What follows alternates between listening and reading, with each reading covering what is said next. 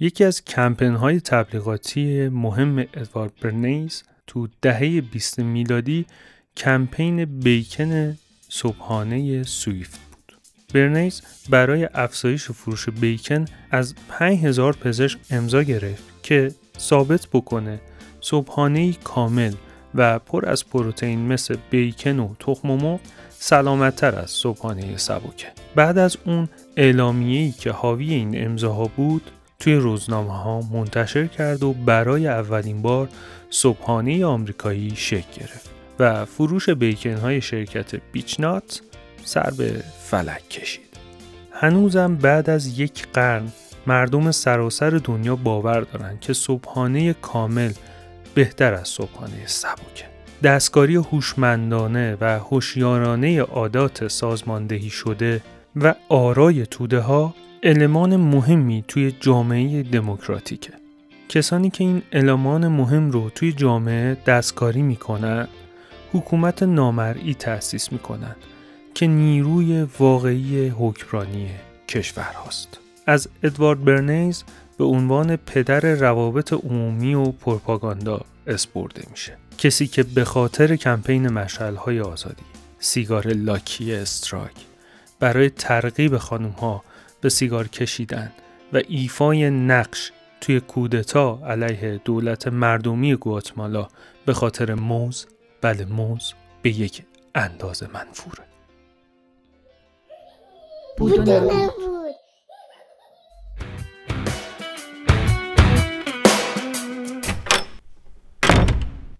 توی این اپیزود در مورد سواد صحبت می‌کنیم. اونم از نوع رسانهش اگه به نظر تکراری و کلیشه‌ایه به نظرم صبر کنی بهتره.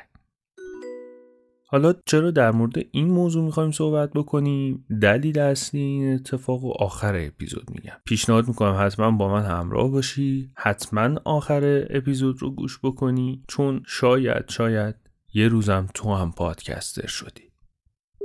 ما توی قایق فسقلی روی دریایی از اطلاعات شناوریم.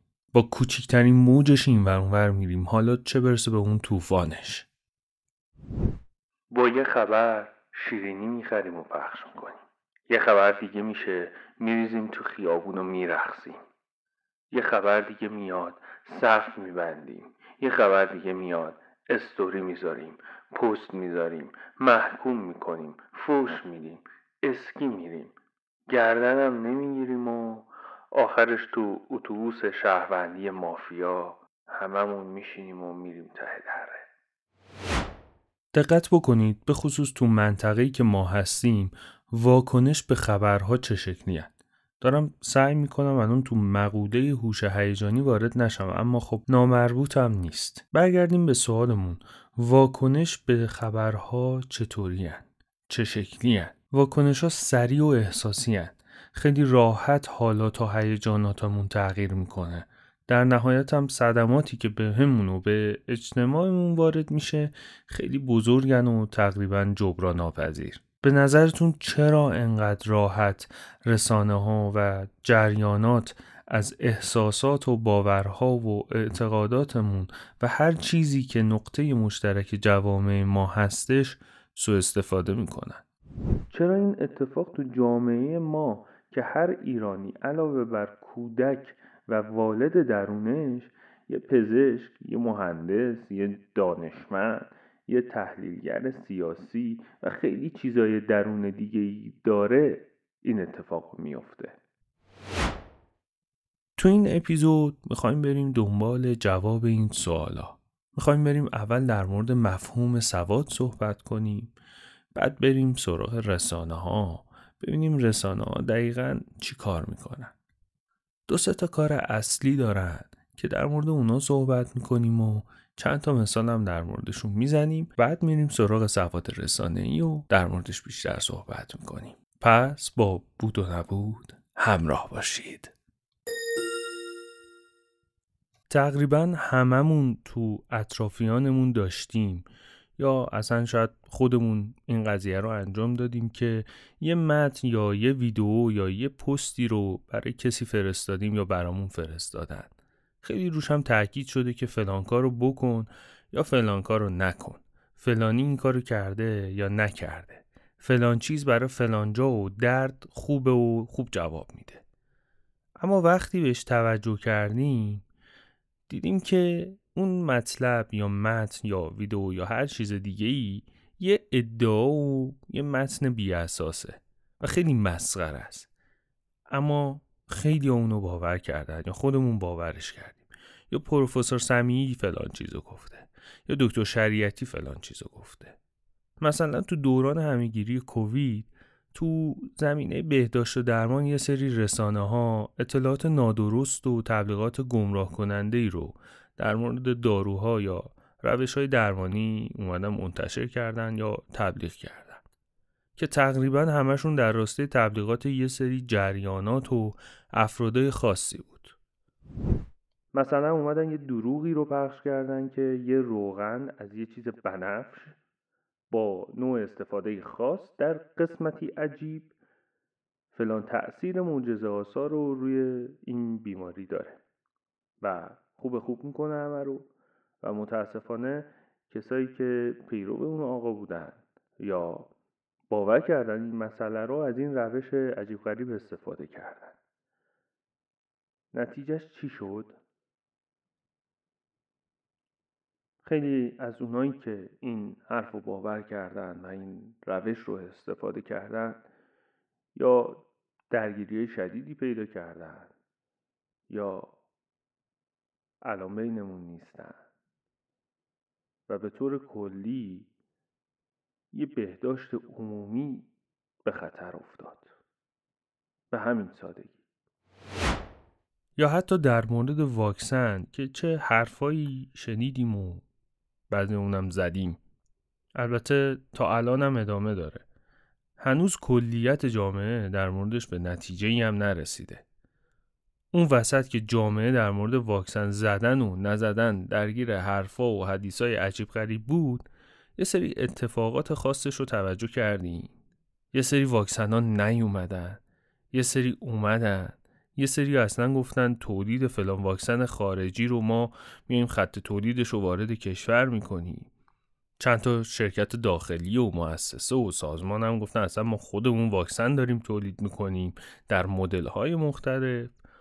آخرش هم یه سری واکسن اومد و خیلی همون زدیم و دنبال فلان نوعش بودیم و اگر فلان نوع بود نمی زدیم بعدش هم کلی حرف و حدیث تو جامعه در مورد مرگ های بعد از تزریق واکسن هم زده شد. اما شما جواب بدید. اون موقع که ما داشتیم این حرفا رو دهن دهن می کردیم اصلا پولی جابجا نشد. اصلا دلار فدای سر ارزش ریال.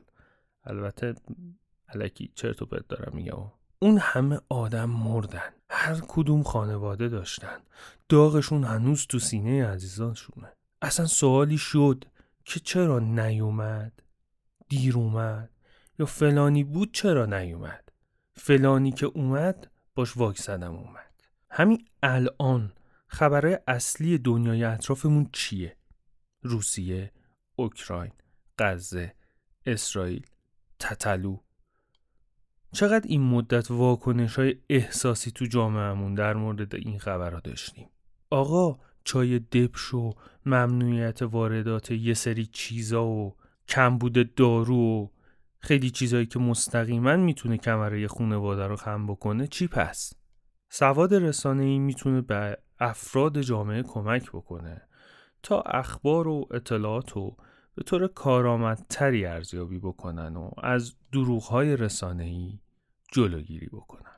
برای اینکه به مفهوم و اهمیت سواد رسانه‌ای برسیم باید یه گذری بزنیم به مفهوم سواد بعدش هم نقش رسانه ها و بعد بیایم بیشتر در مورد سواد رسانه‌ای صحبت بکنیم. پس با بود و نبود خیلی خیلی همراه باشید. دمتون گرم.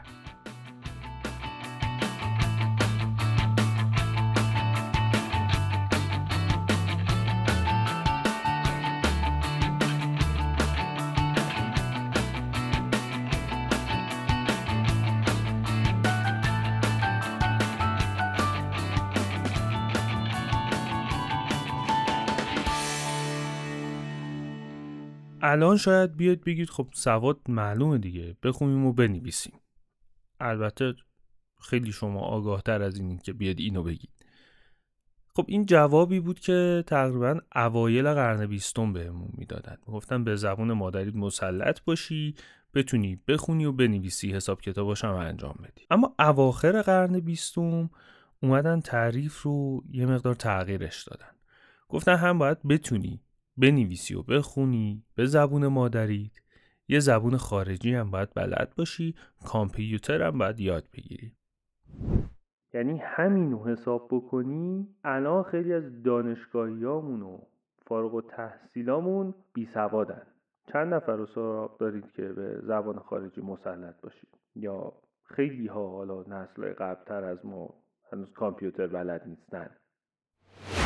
اما توی قرن 21 توی همین چند سال اخیر شاید خیلی شنیده باشین که مفهوم و تعریف سواد تغییر پیدا کرده. از اینکه توانایی داشته باشی بتونی بنویسی و بخونی یا حتی زبان خارجی صحبت بکنی یا با کامپیوتر کار بکنی باید یه سری مهارت ها هم داشته باشی. در واقع تعریف سواد از توانایی به مهارت تغییر کرد. صرفا اینکه یک کسی که توی دانشگاه میاد درس می‌خونه چند سال حالا توی بعضی از دانشگاه های آزاد خفن پولهای خیلی زیادن پرداخت می‌کنن و میان دکترا می‌گیرن حدودا 5 درصد طبق تعریف جدید با سوادن. باید یه سری مهارت ها هم داشته باشن. اون مهارت ها چیه؟ اومدن اینطور گفتن. گفتن باید طرف سواد عاطفی داشته باشه. سواد ارتباطی، سواد مالی، سواد رسانه‌ای، سواد تربیتی، سواد علوم کامپیوتر، سواد سلامتی، نژادی و قومی، بوم شناختی و تحلیلی و انرژی و علمی. این علمی همون دانشگاه رفتن و درس خوندن و از اینجور چیزاست. دقیقا این تعریف خیلی جامعه خیلی کامله. تقریبا شاید هیچ کس نتونه صد درصد با سواد باشه. اما واقعا وقتی در مورد این نوع تعریف از سواد فکر می‌کنیم می‌بینیم که خیلی مفید خواهد بود که این اتفاق بیفته. همین مهارت ها باعث میشه مردم توی جامعه مشارکت داشته باشن. در واقع یه جور ابراز وجود بکنن. توانمند باشن. حق آموزش رو بیشتر داشته باشن. از همه مهمتر باعث میشه که به اطلاعات درست دسترسی داشته باشن. نتیجهش چی میشه؟ فقر کمتر میشه. فرصت ها بیشتر میشه. چرا؟ چون این نوع سواد باعث بهبود یه سری قابلیت ها و اشتغال پذیری مردم میشه. و حتی تو زمینه فقر هم می‌تونه کمک بکنه و مردم به معیشت و درآمد بهتری هم دست پیدا بکنن. خلاصه خیلی نتیجه خوبی داره. قضیه اینجاست که این نوع سواد این نوع کسب مهارت نتیجهش اینه که تو خیلی از زمینه ها دیگه جامعه نیاز به خیلی از ساختارها پیدا نمی‌کنه. چون جامعه تو خیلی از زمینه ها آگاه شده. تو بحث عاطفی تو بحث بهداشت تو بحث اقتصادی تو بحث ای دیگه جامعه هی منتظر نیست کسی براش کاری انجام بده. خود جامعه تو این اتفاق پیشروه. دقیقا می‌دونه چی کار بکنه. سلامت روانش خیلی خیلی بهتر از قبل خواهد بود. و خیلی مثال های دیگه. اما یه چیزی خیلی مهمه. خیلی مهمه. یکی از اتفاقها می‌تونیم بگیم تفکر انتقادیه. با سواد بودن جامعه باعث میشه که تفکر انتقادی خلاقیت مشارکت مدنی توی جامعه تقویت پیدا بکنه و در نهایت به همون کمک می‌کنه تا با چالش ها و فرصت هایی که تو قرن 21 باشون طرف میشیم راحت تر مقابله بکنیم. بیایید در مورد رسانه ها بیشتر صحبت بکنیم. نقششون ببینیم چطوریه. خب طبیعتا رسانه ها و رسانه های اطلاعاتی توی جامعه ها بسیار حیاتی و خیلی نقش گسترده ای دارن. تاثیرات زیادی روی افراد و جوامع طبیعتا می‌تونن داشته باشن. نقش اصلیشون خب طبیعتا انتقال اطلاعات و اخباره. اما خب چه مزیتی داره نسبت به خیلی سازمان های دیگه و خیلی از زیرساخت های دیگه؟ می‌تونه خیلی اطلاعات مهم و رویدادها رو تحولات رو به صورت خیلی سریع و گسترده به مخاطباش ارائه بده. یک جامعه آماری بزرگی رو در اختیارش داره. از همین طریق می‌تونه روی نظرات عمومی هم تاثیرگذار باشه و اونا رو شکل بده. روی فرهنگ و هویت ملی می‌تونه تاثیر بذاره. یه دستور کار عمومی رو شکل بده و تعیین بکنه. مثلا یه موضوعات مهمی رو میاد انتخاب می‌کنه یا روی یه سری مسائل تاکید می‌کنه بعد همین طریق می‌تونه نظرات و علایق افراد رو تحت تاثیر قرار بده. روی فرایند تصمیم گیری سیاسی و اجتماعی هم می‌تونه خیلی خیلی موثر باشه. از طرفی هم نقش تفریح و سرگرمی داره. یکی از دلایلش اینه که خب خیلی از مردم جامعه برای تفریح و سرگرمی بهش مراجعه می‌کنن. همین الان توی روزمرهمون شما ببینید اصلا یه سری تلویزیون نگاه نمی‌کنن. یه اینترنت پر دیگه تلگرام و اینستاگرام و اپلیکیشن های مختلف. خیلی خیلی اطلاعات توشه و خیلی هم نقش سرگرمی داره. به طور کلی رسانه نه تنها به عنوان یه وسیله برای اطلاع رسانی عمل می‌کنه بلکه به عنوان یه عاملی برای تشکیل نظر افکار هویت جامعه یه نقش مهمی رو داره. اما کجا مهم میشه و اهمیت پیدا می‌کنه؟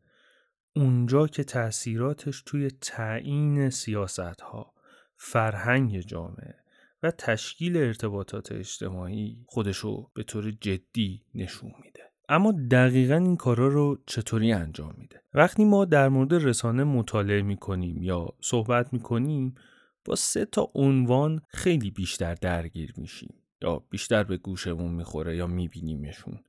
یکی بحث تبلیغاته یکی بحث شانتاژه یکی هم پروپاگاندا. می‌خوام در مورد این سه تا باهاتون صحبت بکنم. ببینیم دقیقا این سه تا چی چی کار می‌کنن. اول در مورد تبلیغات صحبت بکنیم. خب مسلما به خاطر جامعه آماری خیلی بزرگی که رسانه داره توش تبلیغات هم زیاد انجام میشه.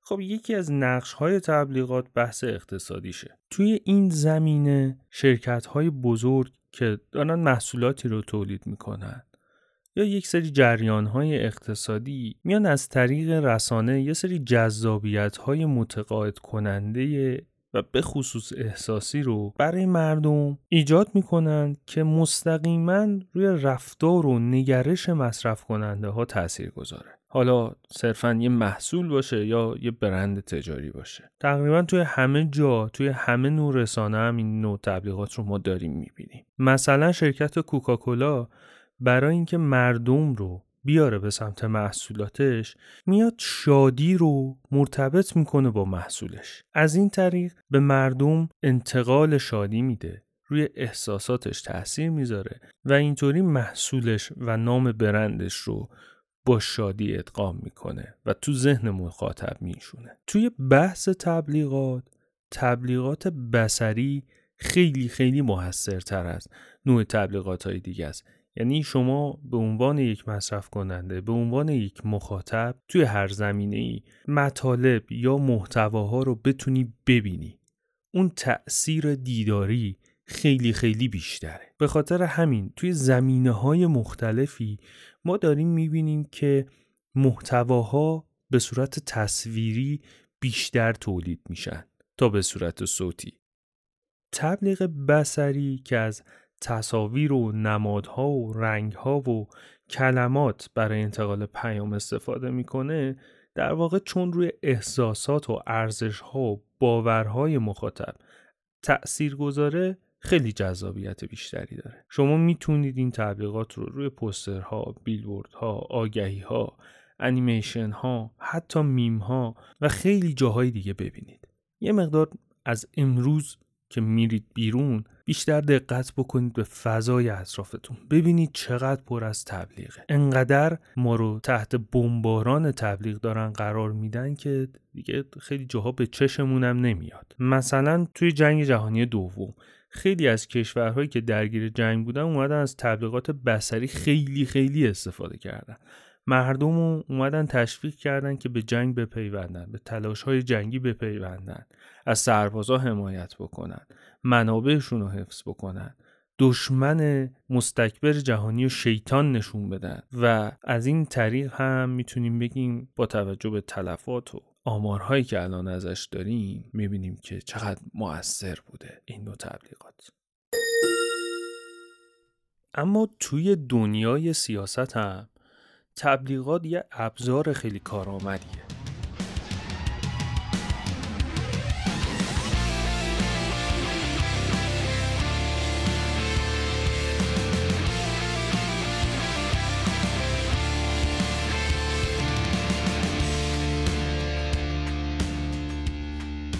توی رسانه ها برای گسترش دیدگاه سیاسی خاصی از تبلیغات خیلی استفاده می‌کنن. تبلیغات به معنای دریافت حقیقت عینیه موقعیت نیستشا.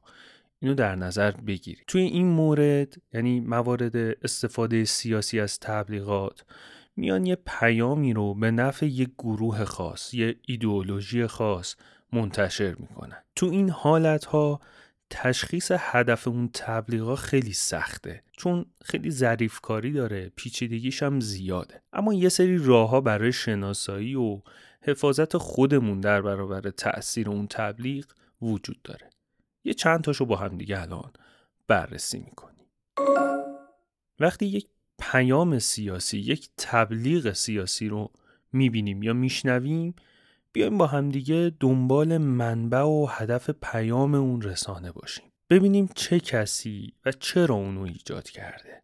اعتبارش وابستگی ها و برنامهشون چیه؟ اصلا از خودمون بپرسیم این تبلیغ و این پیام تبلیغاتی سعی داره فقط ما رو متقاعد بکنه یا بهمون به اطلاعات بده یا در قالب یک سرگرمی برای ما ارائه میشه؟ یا اون پیام خیلی مقرزانه است یا داره به صورت بیطرفانه ارائه میشه؟ آیا تو اونها تضاد منافع یا انگیزه های پنهانی وجود داره یا نه؟ بعد از این سوالا شما حتی می‌تونید با طرح چند تا سوال اون تبلیغ رو تحلیل محتوا بکنید سوالش اینجوریه مثلا بگید ایده اصلیش چیه؟ چه شواهد یا حقایقی برای حمایت از اون ایده ارائه میشه؟ بعد بیاید بگید اون شواهد و حقایق دقیق مرتبط و قابل اعتماد هستن یا نه؟ چطوری از کلمات تصاویر صداها و نمادها برای انتقال پیام استفاده میشن؟ اونا اصلا دارن سعی می‌کنن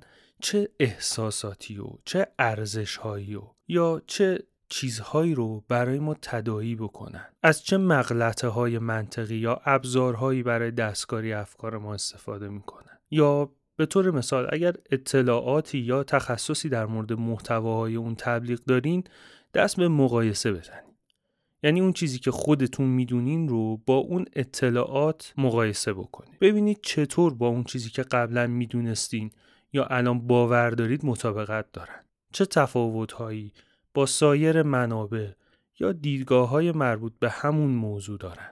نقاط قوتشون چیه؟ ضعف پیامشون چیه؟ و در نهایت هم از خودتون بپرسین که پیامد یا پیامدهای احتمالی این پیام چیه؟ چطور می‌تونه به ما یا دیگران تاثیر بذاره؟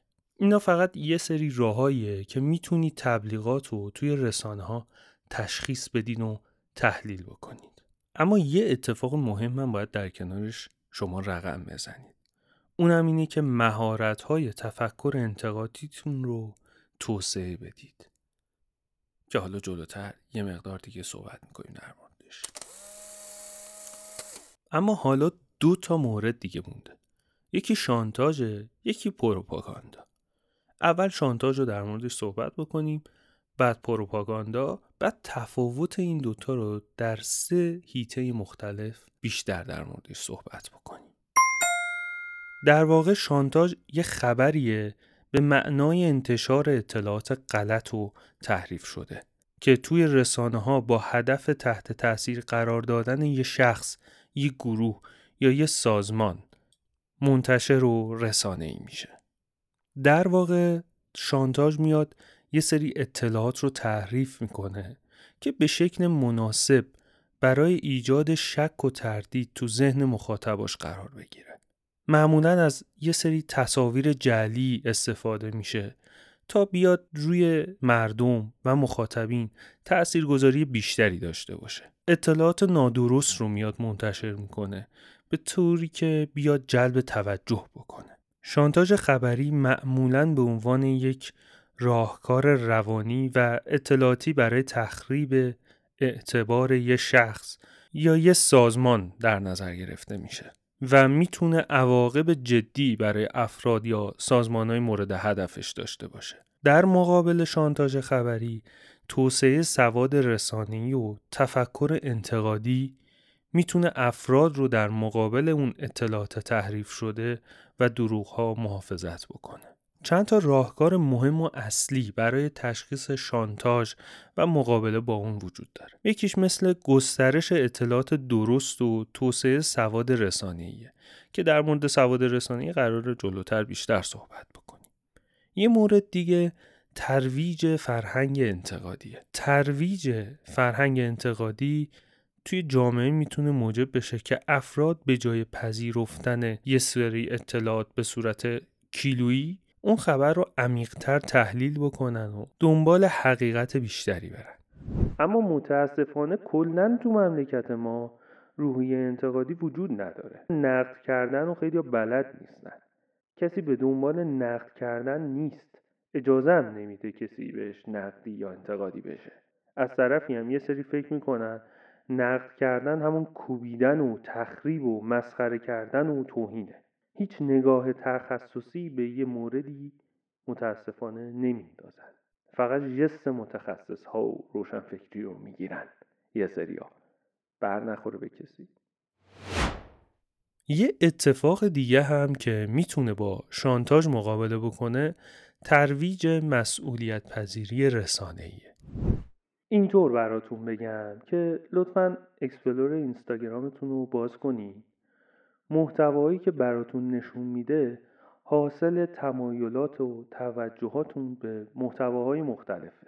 این الگوریتم مسخره پلتفرم ها باعث میشن که اگر چند لحظه کوتاه از سر کنجکاوی هم که شده یه سری محتوای افراد لومپن رو ببینیم اونا رو مطرح کنیم و کلی محتوای مفید و اثر بخش توی فرهنگ و جامعه رو به حاشیه برونیم و نتیجهش هم که داریم می‌بینیم دیگه. چه کسافت خونه شده بعضی از پیجا.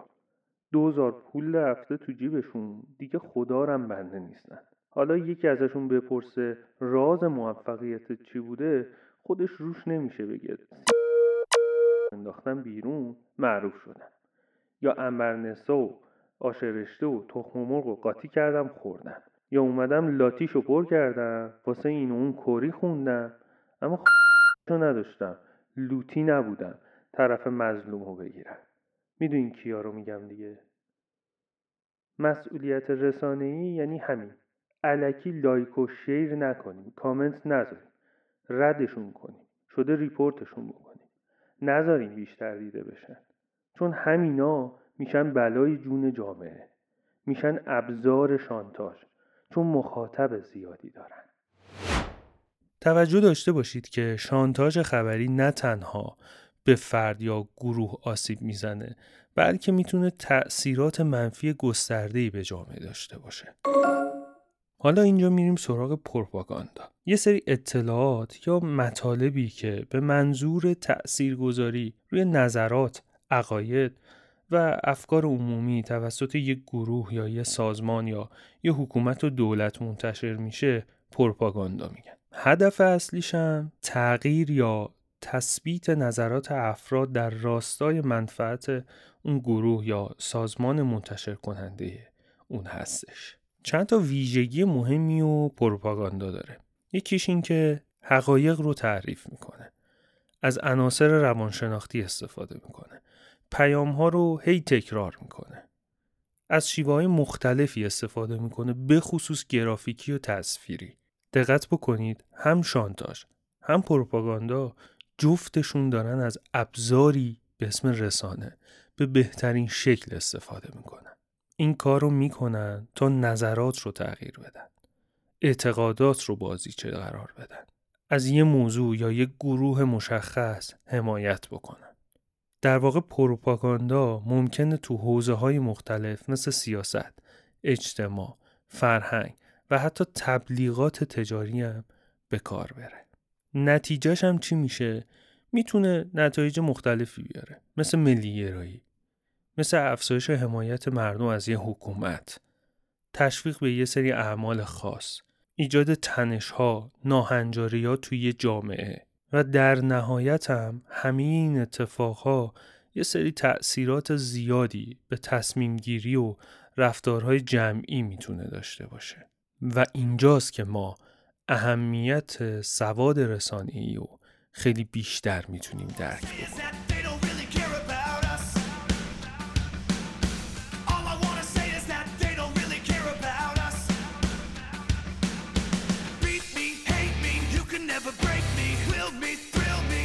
بکنیم.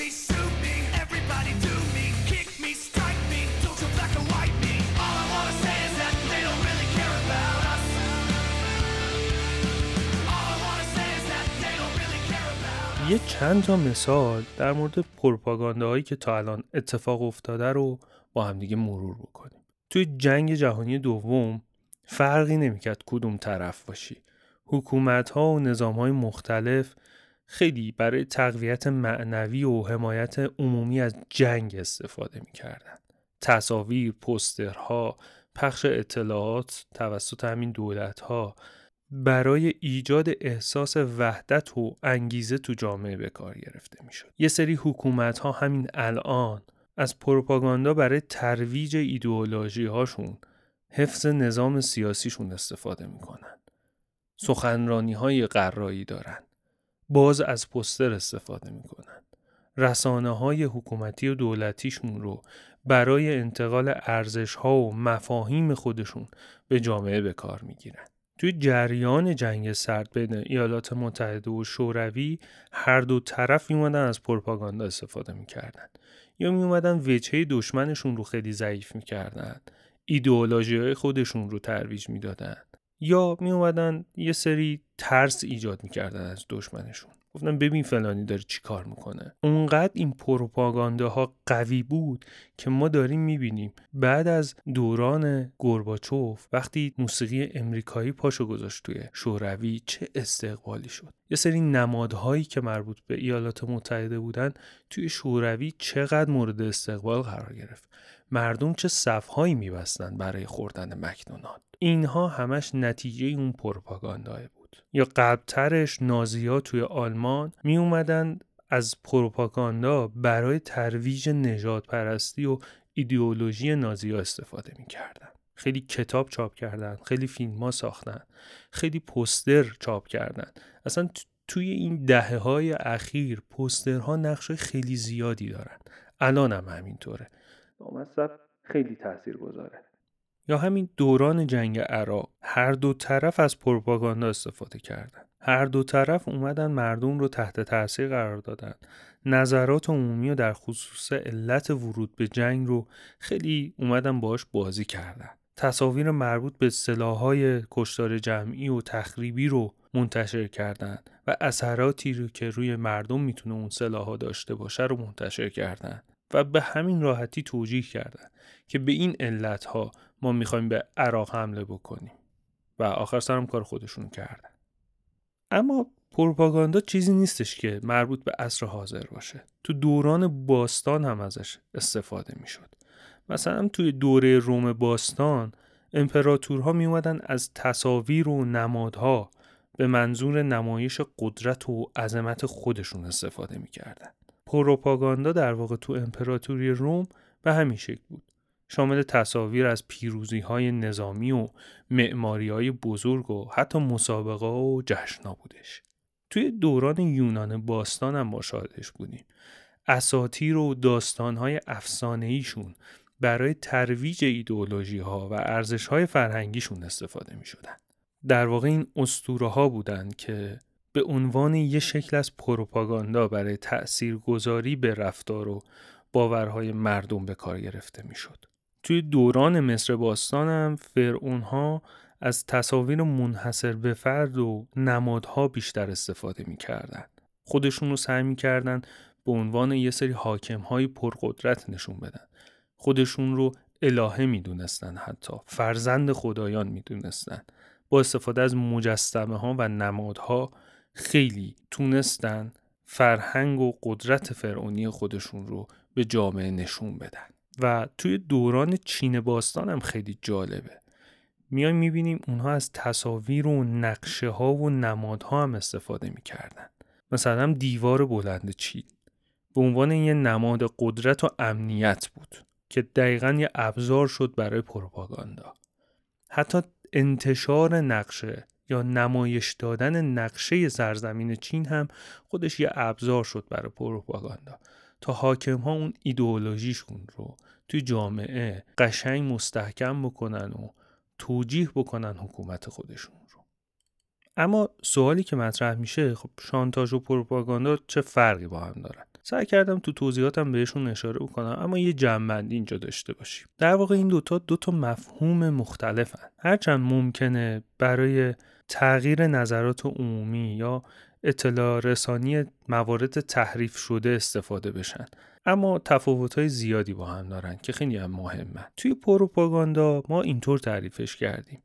به هر نوع اطلاعات یا محتوایی اطلاق میشه که با هدف ترویج نظرات ایدئولوژی ها یا افکار خاص به کار بره هدفش چیه تاثیرگذاری به روی عقاید و نظرات عمومی نسبت به یک ایده، دیدگاه یا نظام یا ارزش های خاصه. حتی اون هدف می‌تونه تشویق به حمایت یا تغییر نظرات باشه. شیوش هم استفاده از رسانه ها، تصاویر، پسترها، فیلم ها و یه سری وسایل اطلاع برای انتقال پیام های خاص باشه. اما شانتاژ تعریفش اینطور بود استفاده از اطلاعات یا اخبار تحریف شده با هدف تهاجم به یک شخص، یک گروه یا تخریب شهرت یک فردی یا حتی ایجاد یک سری شورش هاست. هدفش هم تحریک تغییر نظرات عمومی در مورد فرد یا یک گروه هدفی که خیلی زیرکانه می‌خواد اون شهرت رو تخریب بکنه یا تضعیفش بکنه یا موقعیت اجتماعیش رو به خطر بندازه شیوش هم به این صورتی که میاد از اخبار جعلی استفاده می‌کنه. شایعات نادرست رو منتشر می‌کنه. یا یه تیکه ای دستکاری شده از یه سری تصویر رو منتشر می‌کنه.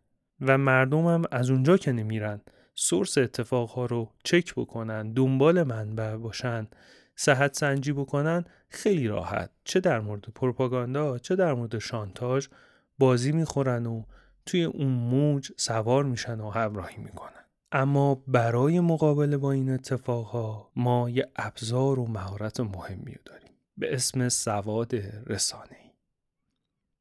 به نظر من مهمترین مهارتی که توی عصر مدرن ما باید بهش دست پیدا بکنیم همین سواد رسانه ایه. چون ما دائما در معرض انواع مختلف رسانه ها و پیام های اونها هستیم. سواد رسانه ای می‌تونه به ما تو درک تجزیه، تحلیل و ارزیابی رسانه‌ای که مصرف می‌کنیم کمک بکنه.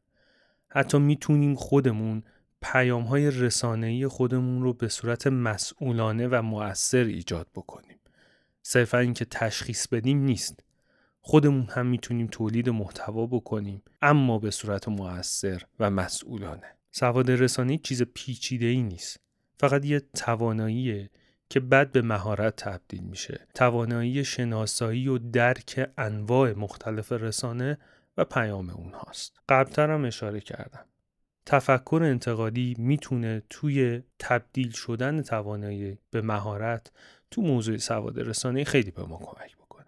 نه تنها خودمون سعی کنیم تفکر انتقادی داشته باشیم به بچه هامون هم یاد بدیم. توی جوامع به خصوص مصرف کننده با توجه به اینکه این جامعه به سمت مصرف گرایی رفته واقعا نمیشه و یا به سختی افراد می‌تونن با این جریانات مقابله بکنن. تفکر انتقادی کمک می‌کنه که حداقل مصرف کننده های باهوشی باشیم دیدگاه ها رو تشخیص بدیم همین اتفاق باعث میشه اونی که داره یک محتوایی رو خلق می‌کنه یا محصولی رو تولید می‌کنه حواسش باشه و مجبور بشه که تولیداتشون رو مسئولانه تولید بکنه. سواد رسانه ای می‌تونه به ما کمک بکنه انتخاب های بهتری داشته باشیم. اعضای جامعهمون باهوشتر باشن می‌تونه به ما کمک بکنه از اطلاعات نادرست تبلیغات سوگیری ها اجتناب کنیم و از اون طرف نظرات و ارزش های خودمون رو توسعه بدیم به ما می‌تونه کمک بکنه خودمون رو خلاقانه بیان بکنیم با دیگران ارتباط موثرتری رو برقرار بکنیم. مهمم نیست توی چه سنی هستیم چه بچه باشیم چه پیرمرد باشیم. این یه مهارتیه که تو قرن 21 تا زمانی که زنده ایم باید بهش دست پیدا بکنیم و ازش استفاده بکنیم. حالا سوال اینجاست که چطوری به این مهارت دست پیدا بکنیم؟ چند تا نکته کلی هست که به سمت همین ها و توجه به همین ها باعث میشه ما بخش زیادی از سواد رسانه رو درک بکنیم. یکی از اونها که به نظرم خیلی تو جامعه ما مهم هستش اینه که از تعصبات خودمون آگاه باشیم. همه ما اونو داریم. همین تعصبات می‌تونه به نحوه درک و تفسیر ما از رسانه تاثیر بذاره. سعی کنید یه ذهن بازی داشته باشید. اصلا خودتون بیاید نظراتتون باورهاتون رو زیر سوال ببرید. همین باعث میشه وقتی یکی فردا اومد ازمون انتقاد کرد. یه چیزی بهمون گفت حداقل حداقل بشنویمش. دیگه دست به یقه با یارو نشیم نجنگیم. مردم به جون مردم نیفتن توی جامعه. حداقل اثرش اینه. حد اکثر اثرش چیه؟ سواد رسانه ایتون بالاتر میره. اونجا کسی بیاد از باورهاتون علایقتون اعتقاداتتون سوء استفاده بکنه شما یقش می‌گیرید. می‌فهمید. چون باسوادین مورد بعدی اینه که پیام های رسانه ای که مصرف می‌کنیم واقعا مصرف کننده نمی‌تونیم بگیم پیام ها رو میشنویم یا می‌بینیم. داریم مصرفشون می‌کنیم چون واکنش داریم در مقابلشون نشون میدیم. اونها رو بیایم تجزیه تحلیل بکنیم ارزیابی بکنیم.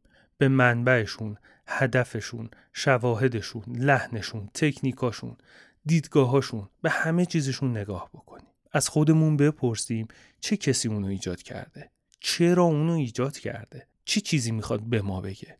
چطوری اونو داره میگه؟ چه تأثیری به ما یا دیگران داره؟ همین اطلاعاتی رو که دریافت می‌کنین رو تحقیق و بررسی بکنین.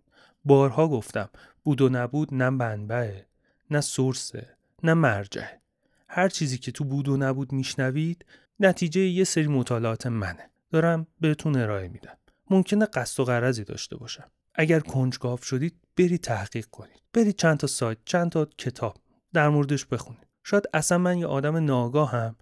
اومدم در مورد یه موضوع چند تا خط خوندم. اومدم به عنوان یه دانای کل دارم برای شما صحبت می‌کنم. همین خودش خیلی وحشتناک و ترسناکه. چون بیشتر باعث گمراهی میشه. من یه جزئی از یک کل رو اومدم خوندم فکر می‌کنم علامه ده شدم دارم برای شما ارائه میدم. پس خواهشم اینه اول بود و نبود و بعد هر چیزی که می‌بینید و میشنوید رو تحقیق و بررسی بکنید. اگر کنجکاوتون کرده اگر روتون داره تاثیر می‌ذاره. اگر تاثیر نمی‌ذاره می‌تونید از کنارش رد بشید. یه اتفاق دیگه توی تقویت سواد رسانه اینه که پیام های رسانه خودتون رو بیان بکنید یا اصلا ایجاد بکنید. از ابزارها و پلتفرم های رسانه ای که تو دسترستونه برای انتقال ایده هاتون نظراتتون ارزش هاتون استفاده بکنید. منتها به شکل مسئولانه. وقتی این محتویات رو دارید منتشر می‌کنید اول از خودتون بپرسید که آقا من اینو دارم منتشر می‌کنم چه عواقبی می‌تونه داشته باشه؟ چه تاثیرات مثبت و منفی روی شنونده ها یا بیننده ها می‌تونه داشته باشه؟ همین اتفاق خودش اصلا باعث میشه که شما سواد رسانه ایتون بالا بره. چون اولین کاری که دارید می‌کنید خودتون رو دارید نقد می‌کنید. باز برمیگرده به اون تفکر انتقادی. این تفکر انتقادیه که می‌تونه ادعاها و اخبار جلی و شناسایی و تحلیل بکنه. سوالات مناسبی رو در مورد منبع و محتوای رسانه‌ای پرداخته و نقدهای لازم رو بهتون ارائه بده. سواد رسانه‌ای تأثیر قابل توجهی برای مقابله با دروغ‌های رسانه و پروپاگاندا ها داره. این نوع سواد به همه افراد کمک می‌کنه. دقت و تجزیه و تحلیل بهتری نسبت به رسانه ها و جریان ها و حکومت ها داشته باشن. همین اتفاق باعث میشه شما منابع معتبر رو هم پیدا بکنید اگر سوالی تو ذهنتون ایجاد شد دنبال منبع دیگه نگردید. خیلی راحت بدونید کجا سراغ چه کسی یا چه چیزی برید. می‌تونید پتانسیل تبلیغات و تاثیرگذاری ها رو درک بکنید. اگر محتوای خوبی رو می‌خواین ارائه بدین می‌تونید از اون طریق اون رو منتشر بکنید و در نهایت تأثیر گذار باشید. اما حواستون باشه. اگر به منبعی معتبر می‌رسین به همون بسنده نکنید. چند تا منبع گوناگون داشته باشید. به حال همه منبع ها صد درصد درست نیستن.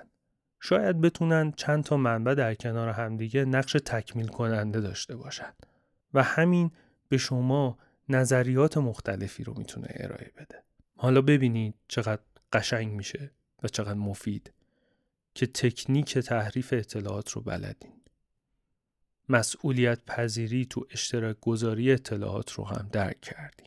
نه تنها اونها رو شیر نمی کنین بلکه لایت و کامنت هم براشون نمی‌ذارین. اگر دارن چرت و پرت میگن. سواد رسانه ای واقعا باعث میشه یه دنیای قشنگی داشته باشیم هر کسی پا نمیشه برامون ارز اندام بکنه. چرت و پرت تحویل بده. زمانمون رو به بتالت بگذرونه. یه جامعه اطلاعاتی پایداری رو خواهیم داشت. در نهایت توسعه سواد رسانه تو جامعه نه تنها به افراد کمک می‌کنه تا از رسانه ها به درستی استفاده بکنن بلکه نقش مهمی هم تو تقویت دموکراسی، شفافیت و ارتقای فرهنگ اجتماعی سالم ایفا می‌کنه. بیایم یه قولی به خودمون بدیم. اول خودمون بریم این مهارت رو کسب بکنیم. بعد به بچه هامون یاد بدیم. برای نسل آیندهمون.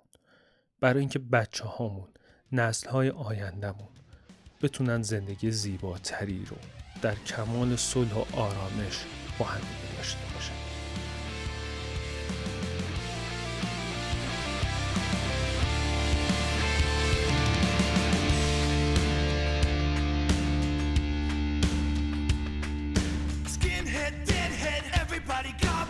Situation, aggravation, everybody allegation in the suit on the news. Everybody dog food, bang bang, shot dead. Everybody's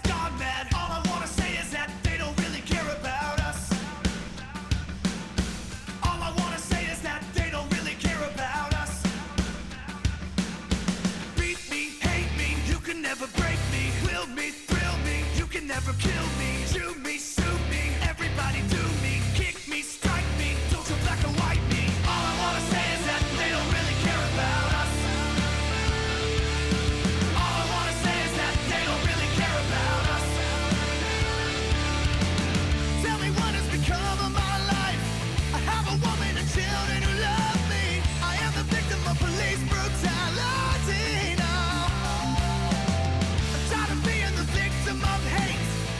Living me.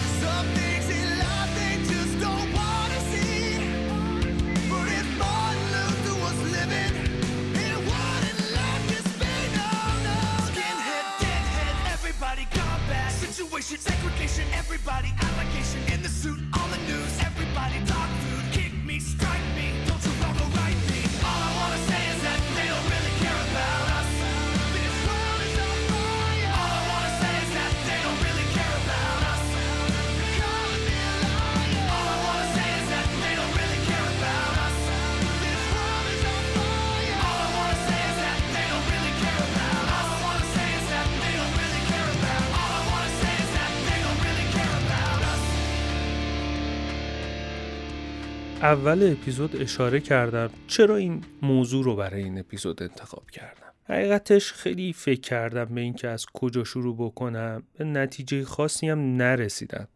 سر همین به بزرگی خودتون ببخشید اگر توی ادامه صحبتان با توپقی روبرو میشید چون متنی آماده نکردم حرفام دلیه. در واقع از اینجا شروع بکنم. از سالهای خیلی پیشی که من با دنیای پادکست آشنا شدم دیدم تو فضای پادکست فارسی محتوای خیلی خوبی داره ارائه میشه و شنوندگان زیادی هم دارن اون محتواها. پادکسترهای بسیار خوبی داره این فضا. و این محتواها میلیون ها بار تا الان شنیده شدن.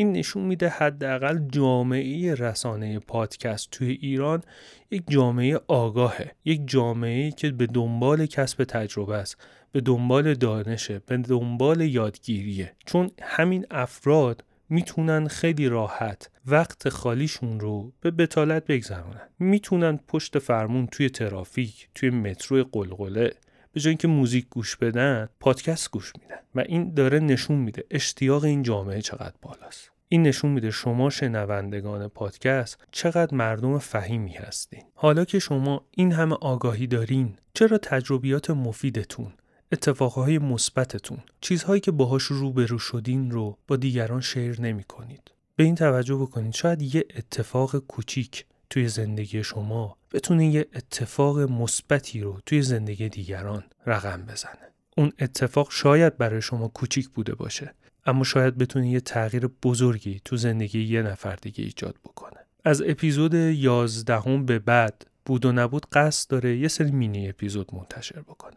منتها گوینده اون مینی اپیزودها من نیستم شمایی که دوست داری پادکستر باشی وقتشو نداری تجهیزاتشو نداری بود و نبود این بستر رو برای شما می‌تونه مهیا بکنه. بیا یه تجربه مثبت تو زندگیت رو. یک شعر یک متن از یک کتاب. هر چیزی که دل تنگت می‌خواد رو با دیگران به اشتراک بذار. من خواهشم از شما اینه بیایم با همدیگه دست به دست هم بدیم. یک جامعه آگاه رو تشکیل بدیم. داریم می‌بینیم توی رسانه های مختلف پر شده پر از لومپن. اجازه ندیم این لومپن ها رسانه ها را دستشون بگیرن. بیاین دست به دست هم بدیم. توی بود و نبود. این بستر براتون آماده است. از شما دعوت می‌کنم. اگر می‌خوای پادکستر باشی به اسم خودت به روش خودت با لحن خودت با صدای خودت قرار نیست هممون خوش صدا باشیم خوش بیان باشیم خوش لهجه باشیم. با گویش خودت. بیا با دیگران share کن آن چیزی که مفید هست. برای اینکه اطلاعات بیشتری رو بتونین کسب بکنید توی توضیحات این اپیزود من آدرس پیج اینستاگراممون تلگراممون